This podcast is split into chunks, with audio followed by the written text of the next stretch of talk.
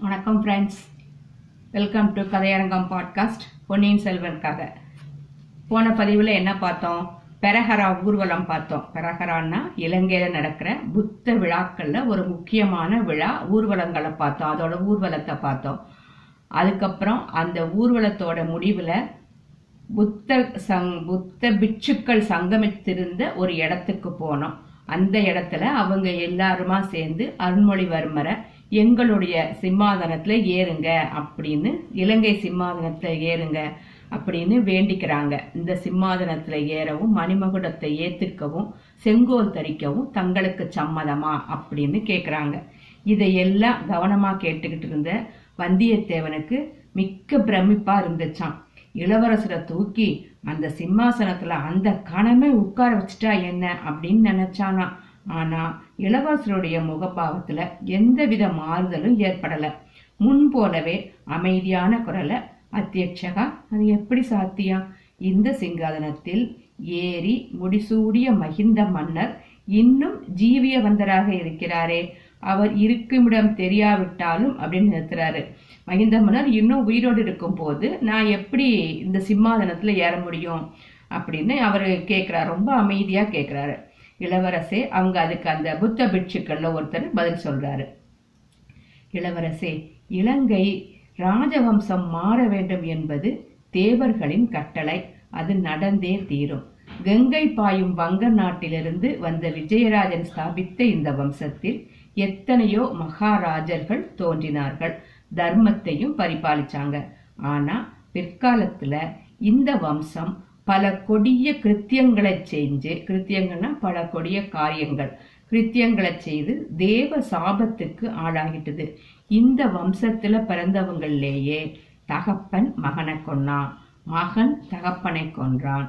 அண்ணன் தம்பியை கொன்றான். தம்பி அண்ணனை கொன்றான். தாய் மகளை கொன்றாள். மருமகள் மாமியாரை கொன்றாள். இத்தகைய மகா பாதகங்களை செய்த வம்சத்தவர்கள் புத்த தர் தர்மத்தை பரிபாலிக்க தகுதி வாய்ந்தவர்கள் அல்ல அப்படின்னு தேவர்கள்லாம் கட்டளையிடுறாங்க.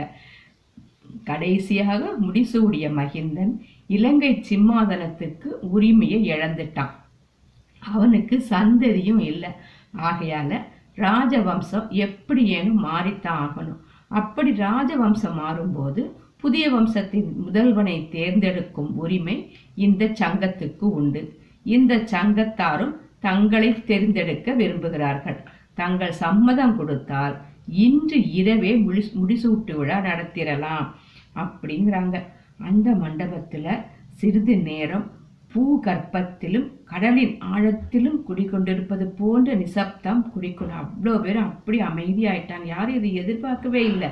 வந்தியத்தேவருடைய பரபரப்பு உச்ச நிலையை அடைஞ்சிடுச்சு. என்ன சொல்ல போறாரு? இளவரசர் அப்படின்னு ஒரு ஆச்சரியம் தான் இதை ஏத்துக்கணும். ஏன்னா இப்ப பெரிய மகாராஜா ஆகிறதுக்கான வாய்ப்பு கிடைக்குது இல்லை அவரோட இளவரசருக்கு அதுக்காக. அந்த சமயத்துல பொன்னியின் செல்வர் என்ன பண்றாரு பாருங்க தமது பீடத்திலிருந்து எழுந்து புத்த பிட்சுக்களின் சங்கத்துக்கு வணக்கம் செலுத்துறாரு. வந்தியத்தேவன் குதூகலத்தின் எல்லையை அடைந்தான். இளவரசர் சிம்மாசனத்துல ஏறி உட்கார்ந்ததும் மடிமவர்த்த தானே சூட்டிடலான்னு அவ்வளவு ஆத்திரப்பட்டானா அவ்வளவு அவசரப்பட்டானா? இளவரசர் கூறினார் மகான்களே உங்களை நமஸ்கரிக்கிறேன். இந்த சிறுவனிடம் எல்லையில்லா அன்பும் நம்பிக்கையும் வைத்து இந்த புராதன சிங்காதனத்தை அழிக்க முன்வந்த உங்கள் பெருந்தன்மையை போற்றி வணங்குகிறேன். ஆனால் தாங்கள் இப்போது இடும் பணி என் சக்திக்கு அப்பாற்பட்டது. நான் சோழ நாட்டில் பிறந்து வளர்ந்தவன். அந்நாட்டு நிலங்கள் தந்த உணவும் நதிகள் அளித்த நீரும் இந்த உடலை ஆக்கின. என் தந்தை சுந்தர சோழ சக்கரவர்த்தியின் கட்டளைக்கு உட்பட்டு இங்கே வந்தேன். அவருடைய விருப்பத்தை அறியாமல் எதுவும் என்னால் செய்ய இயலாது. அப்படிங்கிறான். பிக்ஷு குறுக்கிட்டு கூறினான் இளவரசி தங்கள் தந்தை சுந்தர சோழர் இன்று சுதந்திரமின்றி சிறையில் இருப்பது போல் இருப்பதை நீர் அறியீரா? அவங்களுக்கு தெரியாதா? அவர் தான் சிறையில் இருக்கிற மாதிரி தானே அவர் வச்சிருக்காங்க. அவர்கிட்ட என்ன கேள்வி? ஆம் என் தந்தை நோய்வாய்ப்பட்டு படுத்த படுக்கையில் இருக்கிறாரு. உண்மைதான். கால்களில் சுவாதீனத்தை இழந்திருக்காரு. ஆயினும் அவருடைய பெயரால் அவரிடம் அதிகாரம் பெற்று சோழ நாட்டை ஆளுவோரின் கட்டளைக்கு நான் உட்பட்டவன். அவர் அவர்களுடைய கட்டளையின்றி நான் இந்த சிங்காதனத்தை ஏற்றுக்கொண்டால் தேச துரோகியும் ராஜ துரோகியும் ஆவேன் அப்படிங்கிறாரு. அவ்வாறு தாங்கள் கருதாயிருந்தால் தஞ்சாவூருக்கு தூது கோஷ்டி ஒன்றை அனுப்ப சித்தமாயிருக்கிறோம். தங்கள் தந்தையர் புத்த தர்மத்தில் மிக பற்று கொண்டவர். எங்களோட வேண்டுகோள் ந- நிராகரிக்க மாட்டாரு. இந்த நாட்டின் பிரஜைகள் இருக்கிறார்கள். அவர்களுடைய சம்மதமின்றி ராஜ்யத்தை விநியோகிக்க யாருக்கு உரிமை உண்டு? தங்களை அரசராக பெறுவதற்கு பெறுவதற்கரிய பேராக இந்நாட்டு பிரஜைகள் கருதுவார்கள். அப்படிங்கிறாரு. அதுக்கு அவர் சொல்றார் எல்லோரும் சம்மதிக்கலாம் மகிழ்ச்சியும் அடையலாம். இந்த உலகில் வேறு யாருடைய விருப்பத்தையும் காட்டிலும் நான் அதிகமாக மதிப்பது என் தமக்கையாரின் விருப்பத்தையே. என் அன்னை என்னை பெற்றாள். பொன்னி நதி என் உயிரை காப்பாற்றி அளித்தாள். ஆனால் என் தமக்கை என் அறிவை வளர்த்து அகக்கண்களை திறந்தார். அப்படிப்பட்டவருடைய விருப்பத்தை காட்டிலும் என் உள்ளத்திலே உள்ள ஒரு குரலின் கட்டளையே எனக்கு மேலானது. மகாபுருஷர்களே தாங்கள் இச்சிறுவனுக்கு மனமுவந்து அளிக்கும் மகா பாக்கியத்தை ஏற்றுக்கொள்ளும்படி என் உள்ள குரல் எனக்கு சொல்லவில்லை. தயவு செய்து இச்சிறுவனை மன்னித்து அருளுங்கள். அப்படின்னு சொன்ன உடனே திருப்பி அந்த மகா சபையில சிறிது நேரம் மௌனம் அப்படி மௌனம் ஆ- ஆட்கொண்டுடுச்சான் வந்தியத்தனுடைய நாடி நரம்புகள் படபடவென்று துரித சத்தம் அவன் காதில் கூட கேட்டுச்சான் சற்று பொறுத்து பிட்சு சங்கத்தின் அத்தியட்சகர் கூறினார் இளவரசி தாங்கள் கூறிய மறுமொழி எனக்கு அதிக வியப்பை அளிக்கல. ஒருவாறு எதிர்பார்த்த இதனாலேயே இந்த இலங்கை சிங்காதனத்தில் ஏற எவரிலும் அதிக தகுதி வாய்ந்தவர் தாங்கள் அப்படின்னு ஏற்கப்படுகிறது. தர்ம சூட்சுமத்தை உணர்ந்த எங்களுக்கு இதை பற்றி கொஞ்சம் கூட சந்தேகம் கிடையாது. ஆனா தங்களை வற்புறுத்தவும் நாங்க விரும்பல. யோசிக்கிறதுக்கு அவகாசம் கொடுக்குறோம். ஓராண்டுக்கு பிறகு இதே மாதிரி ஒரு நாள் தங்களுக்கு சொல்லி அனுப்புகிறோம் அப்போ வந்து தங்கள் முடிவான கருத்தை தெரிவிப்பீராக. ஒரு விஷயம் மட்டும் நினைவில் இருக்கட்டும். இந்த புராதன அனுராதபுரத்தில் பல புத்த விகாரங்கள் மூர்க்கமான யுத்த கொடுமைகளால் பாழாய் போயிருக்கின்றன. ஆனால் இந்த மகாபோதி விகாரத்துக்கு மட்டும் எவ்வித சேதமும் இதுவரை ஏற்படலை. ஏனெனில் இது பூமிக்கு கீழே குடைந்து அமைத்த விகா- விகாரம். இங்கே வரும் வழித்தடத்தில் இவ்விடத்தில் தற்சமயம் கூடியிருக்கும் புத்த சங்க தலைவர்களுக்கு மட்டுமே இது தெரியும். எங்களில் ஒருவர் வழிகாட்டாமல் இங்கே யாரும் வர முடியாது. இலங்கை மன்னர்கள் தங்கள் வாழ்க்கையில் ஒரு தடவை புத்த சங்கத்தாரால் முடிசூடிக் கொள்வதற்கு மட்டுமே இங்கு அழைக்கப்படுவார்கள். அத்தகைய புனிதமான ரகசிய பாதையுள்ள விகாரம். விகாரம் விகாரங்கள புத்த விகாரம். புத்தர் கோயில்களை புத்த விகாரம்னு சொல்லுவாங்க. இது இங்கே தாங்கள் வந்தது போனது இங்கே நடந்தது எதையும் பற்றி வெளியில் யாருக்கும் சொல்லக்கூடாது. தங்களுடைய நண்பர்களும் சொல்லக்கூடாது. சொன்னால் மிக கடுமையான தேவ சாபத்துக்கு உள்ளாகும்படி நேரிடும் அப்படின்னு எச்சரிக்கிறாரு. அத்தியட்சக சாபத்துக்கு தேவையில்லை. வெளியில் யாருக்கும் சொல்வதில்லை என்று வாக்கு கொடுத்து விட்டுத்தான் இங்கே என் நண்பர்களையும் அழைத்து கொண்டு வந்தேன். கொடுத்த வாக்கை ஒரு நாளும் மீறமாட்டேன். அப்படிங்கிறாரு பொன்னியின் செல்வன். அரை நாளியின் நேரத்துக்கு பிறகு இளவரசரும் ஆழ்வார்க்கடியானும் வந்தியத்தேவனும் அனுராதபுரத்தின் வீதியில் நிலா வெளிச்சத்தில் நடந்துகிட்டு இருந்தாங்களாம். விகாரத்துக்குள் இருந்த வரையில் வாயை கெட்டியா மூடி வச்சிட்டு இருந்த வந்தியத்தேவன் இப்போ அடக்கி வச்சிருந்த எண்ணங்களை எல்லாம் அவிழ்த்து விடுறான். சோழ நாடு நீர்வளம் நிலவளம் பொருந்தியதுதான். ஆனாலும் இந்த இலங்கைக்கு இணையாகாது. இப்படிப்பட்ட ரத்ன தீவின் சிம்மாசனம் வலிய வந்ததை வகுத்து தள்ளிட்டீங்களே இது என்ன பேதமை? தங்களை அழைத்து மணிமகுடத்தை வழங்க வந்த பிட்சுக்களின் மதியை என்னவென்று சொல்ல? அடுத்தாற் போல நானும் தூணோடு தூணோடு தூணா நின்றுட்டு இருந்தேன் எனக்கு கொடுத்துருக்க கூடாதா? என்று இப்படியெல்லாம் பொறுமிக் கொண்டிருந்தார். இளவரசர் அவனை சமாதானப்படுத்த முயன்றார். துஷ்டகமனுவின் மகன் சாலி அசோகமாலா என்னும் பெண்ணுக்கா பெண்ணின் காதலுக்காக இந்த இலங்கை ராஜ்யத்தை துறந்தான் என்று சொன்னேனே அது உமது காதில் ஏறலையா? என்றார் எல்லாம் ஏறிற்று. அப்படி தாங்கள் எந்த பெண்ணை காதலிக்கிறீங்க? அவ்விதம் தாங்கள் சிம்மாசனம் ஏறுவதற்கு குறுக்கே நிற்கும் பெண் யார்? என்று வந்தியத்தேவன் கேட்டான். ஒரு பெண் அல்ல இரண்டு பெண்கள். யார் அந்த ரெண்டு பெண்ணு? சத்தியம் தர்மம் என்னும் இரு பெண்களை நான் காதலிக்கிறேன். அவர்களுக்காகவே இலங்கை மணிமகுடத்தை வேண்டாம் என்றேன். இளவரசே தங்களை பார்த்தால் இளம் பிராயத்தினராக காணப்படுகிறது. பேச்சோ வயதான கிழவரை போல் பேசுகிறீர்கள். அப்படிங்கிறான். உடனே இளவரசர் நம்மில் யார் வயதானவர்? யாருடைய பிராயம் முடிய போகிறது என்பது யாருக்கு தெரியும்? இப்படி அவங்க பேசிய போது வீதியின் ஓரமாக ஒரு பழைய மாளிகையின் சமீபம் போயிட்டு இருந்தாங்களாம் வீதிக்கு எதிர்ப்புறத்துல யாரோ கையத்தட்டுற சத்தம் கேக்குது.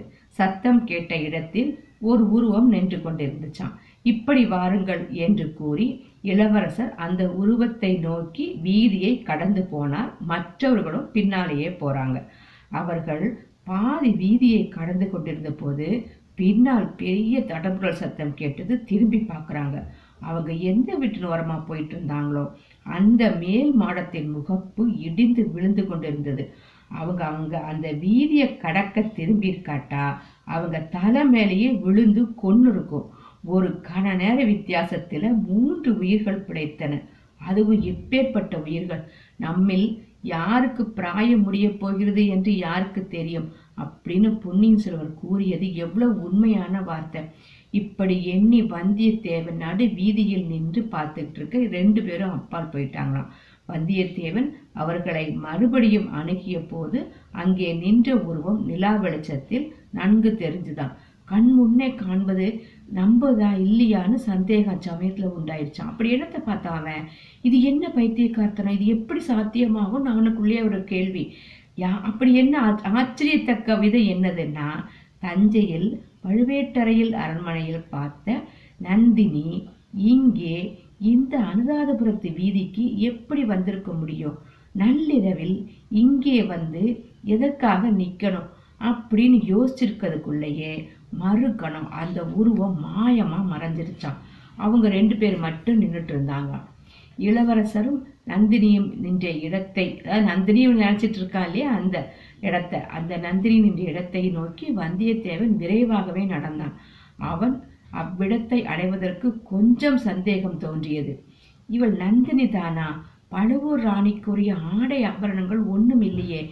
சந்நியாசியைப் போல அல்லவா எளிய உடை தரித்திருக்கிறாள் முகம் நந்தினியின் முகம் மாதிரி தோணுது.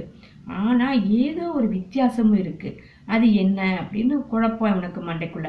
அவர்கள் நின்ற இடத்திற்கு வந்தியத்தேவன் சென்றதும் அந்த ஸ்திரீ நகர்ந்து வீதி ஓரத்து வீடுகளின் நிழலில் மறைந்தாள்.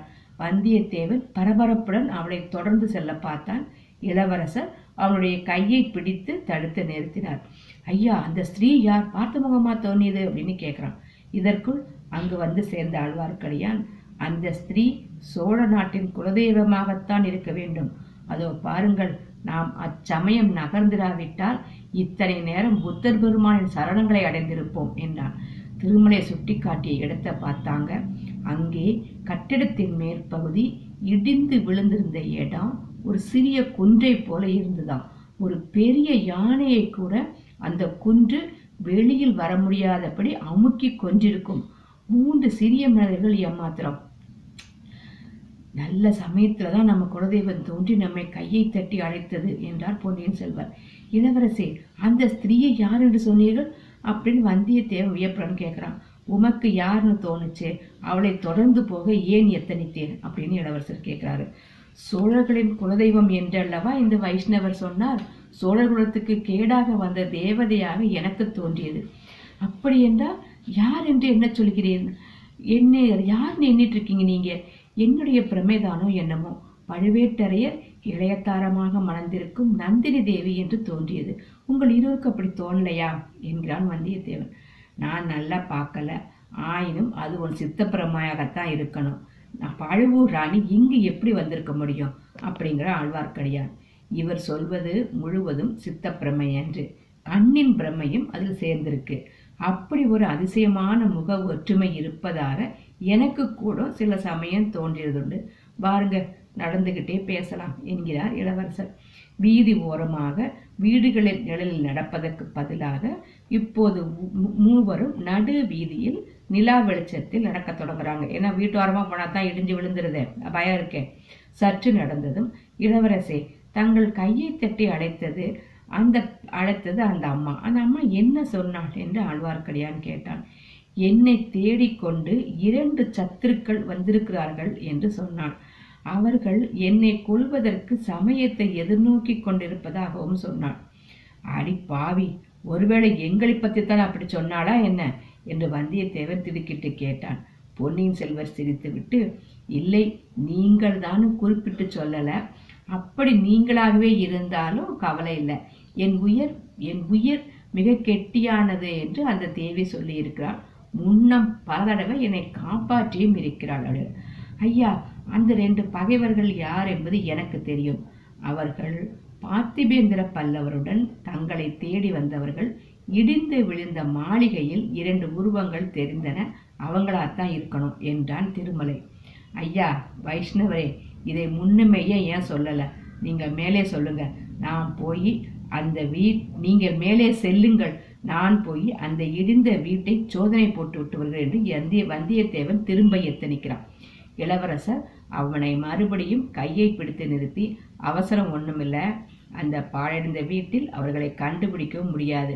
பிறகு பார்த்து கொள்ளலாம். நான் மறு உத்தரவு போடும் வரையில நீர் எங்கிட்ட தான் இருக்கணும். தெரியுதா? இந்த பாழடைந்த நகரத்துல இன்னும் எந்த மூலை முடுக்கில் என்ன அபாயம் காத்திருக்குதோ? யார் கண்டது?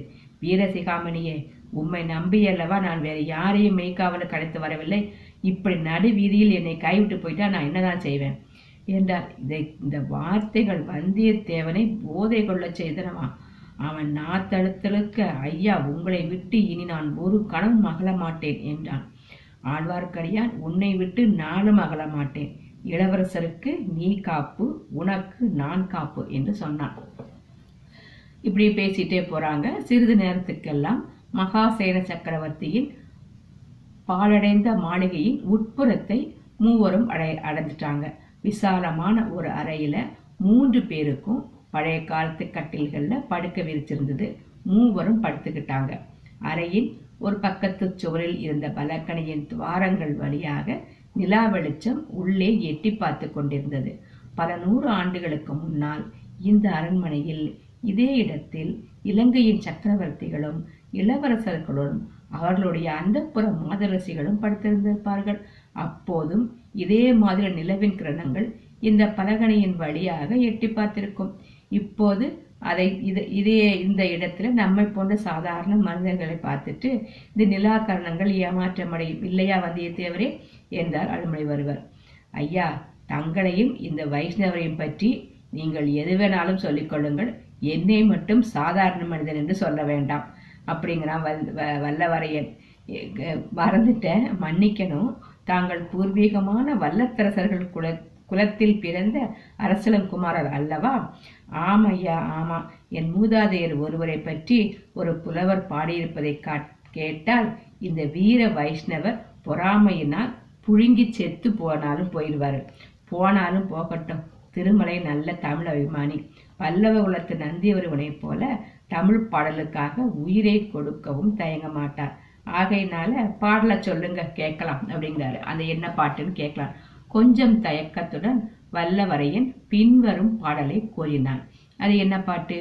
என் சிவிகை என் சிவிகை என் கவசம் என் துவசம் என் கரி ஈது கரின்னா அந்த இடத்துல யானை என் பரி ஈது பரின்னா குதிரை என் கரி ஈது என் பரி ஈது என்பரே மண் கவன மாவேந்தன் வானன் வரிசை பரிசு பெற்ற பாவேந்தரை வேந்தர் பார்த்து அதை கேட்ட பொன்னியின் செல்வன் திருமலை நீ தமிழ் புலவனாயிற்றே இந்த பாடலின் பொருள் என்ன சொல்? என்றார்.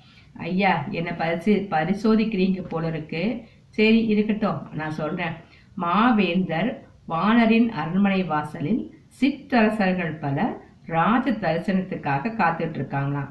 அவர்களுக்கு லேசில தரிசனம் கிட்டல ஏனெனில் மாவேந்தர்களாகிய கவிராயர்கள் முன்னமே அரண்மனைக்குள் சென்றிருந்தார்களாம். அவர்களுடைய பாடலை கேட்டுவிட்டு வானப்பேரரசர் மனமகிழ்ந்தார்.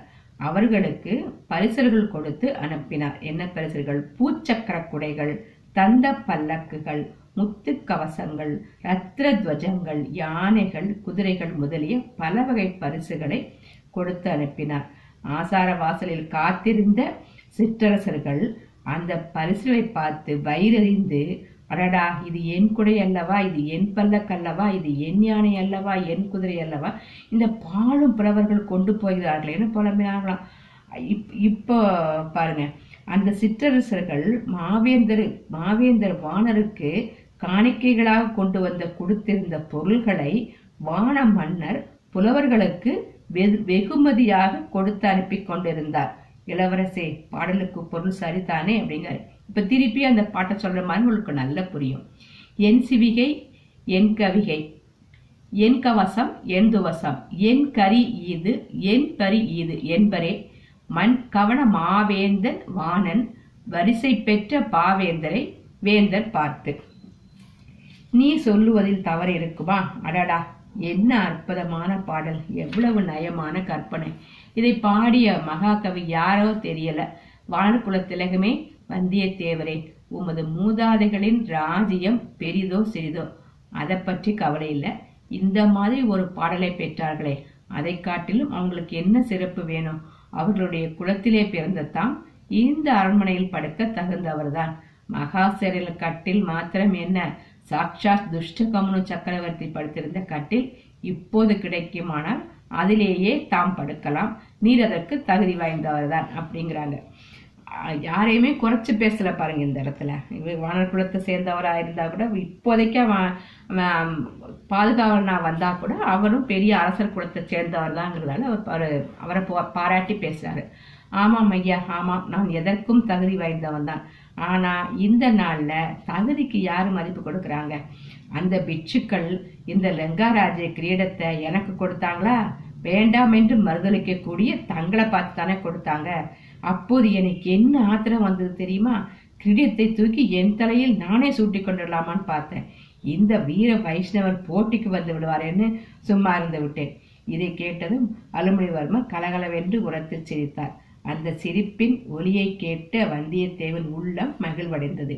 வெளிப்படையில் மேலும் கோபத்தை காட்டு சிரித்தால் மட்டும் சரியாக போய்விட்டதா? செய்து தவறுக்கு பரிகாரம் என்ன? என்றார் ஐயா வானகுல திலகமே சத்தியம் தர்மம் என்று சொன்னேனே. சிம்மாசனம் வேண்டாம் என்று மறுத்ததற்கு அவை சரியான காரணங்கள்னு தங்களுக்கு படலையா? சத்தியம் தர்மம் இவற்றின் பேரில் ஏற்கனவே கொஞ்சம் சபலம் இருந்தது. இனிமேல் அவற்றின் முகத்திலேயே விழிப்பதில்லை. எந்தவித சம்மந்தமும் வைத்துக் கொள்வதில்லை என்று முடிவு செய்து விட்டேன். அடடா ஏன்? எதற்காக அப்படிப்பட்ட முடிவு செய்தீர்? அவற்றின் மேல் என்ன கோபம்? கோபம் ஒன்றுமில்லை சத்தியம் தர்மம் என்னும் கண்ணியர் மீது தாங்கள் காதல் கொண்டு விட்டதாக சொல்லலையா? அதற்காக இந்த லங்கா ராஜ்யத்தை தியாகம் செய்ததாகவும் சொல்லலையா? வேறொருவர் காதலித்த பெண்களை நான் மனத்தினாலும் நினைப்பதில்லை. பொன்னியின் செல்வர் மறுபடியும் கடகடவென்று சிரித்தார். உண்மை போல் வேடிக்கைக்காரரை நான் பார்த்ததே இல்லை அப்படிங்கிறாரு. ஐயா தங்களுக்கு வேடிக்கையாயிருக்கிறது எனக்கு வயிறு எரிக்கிறது. இலங்கை சிம்மாதனம் தங்களுக்கு வேண்டாம் என்றால் பக்கத்தில் நான் நின்றேனே என் பக்கம் கையை காட்டி இவனுக்கு கொடுங்கன்னு சொல்லியிருக்க கூடாதா? என்றான் வந்தியத்தேவர் அருமுடையவர் சிரித்து ஓய்ந்த பிறகு வந்தியத்தேவரே ராஜ்யத்தை ஏற்றுக்கொள்வது அவ்வளவு எளிதான காரியமா? அதிலும் புத்த பிட்சுக்கள் கொடுத்து ஏற்றுக்கொள்வது சிறிதும் முறையல்ல. பின்னால் பெரிய விபரீதங்களுக்கு இடமாகும். மத தலைவர்கள் மத விஷயங்களுடன் நிற்க வேண்டும். மத தலைவர்கள் ராஜரீக காரியங்களில் தலையிட்டால் மதத்துக்கும் கேடு ராஜ்யத்துக்கும் கேடு.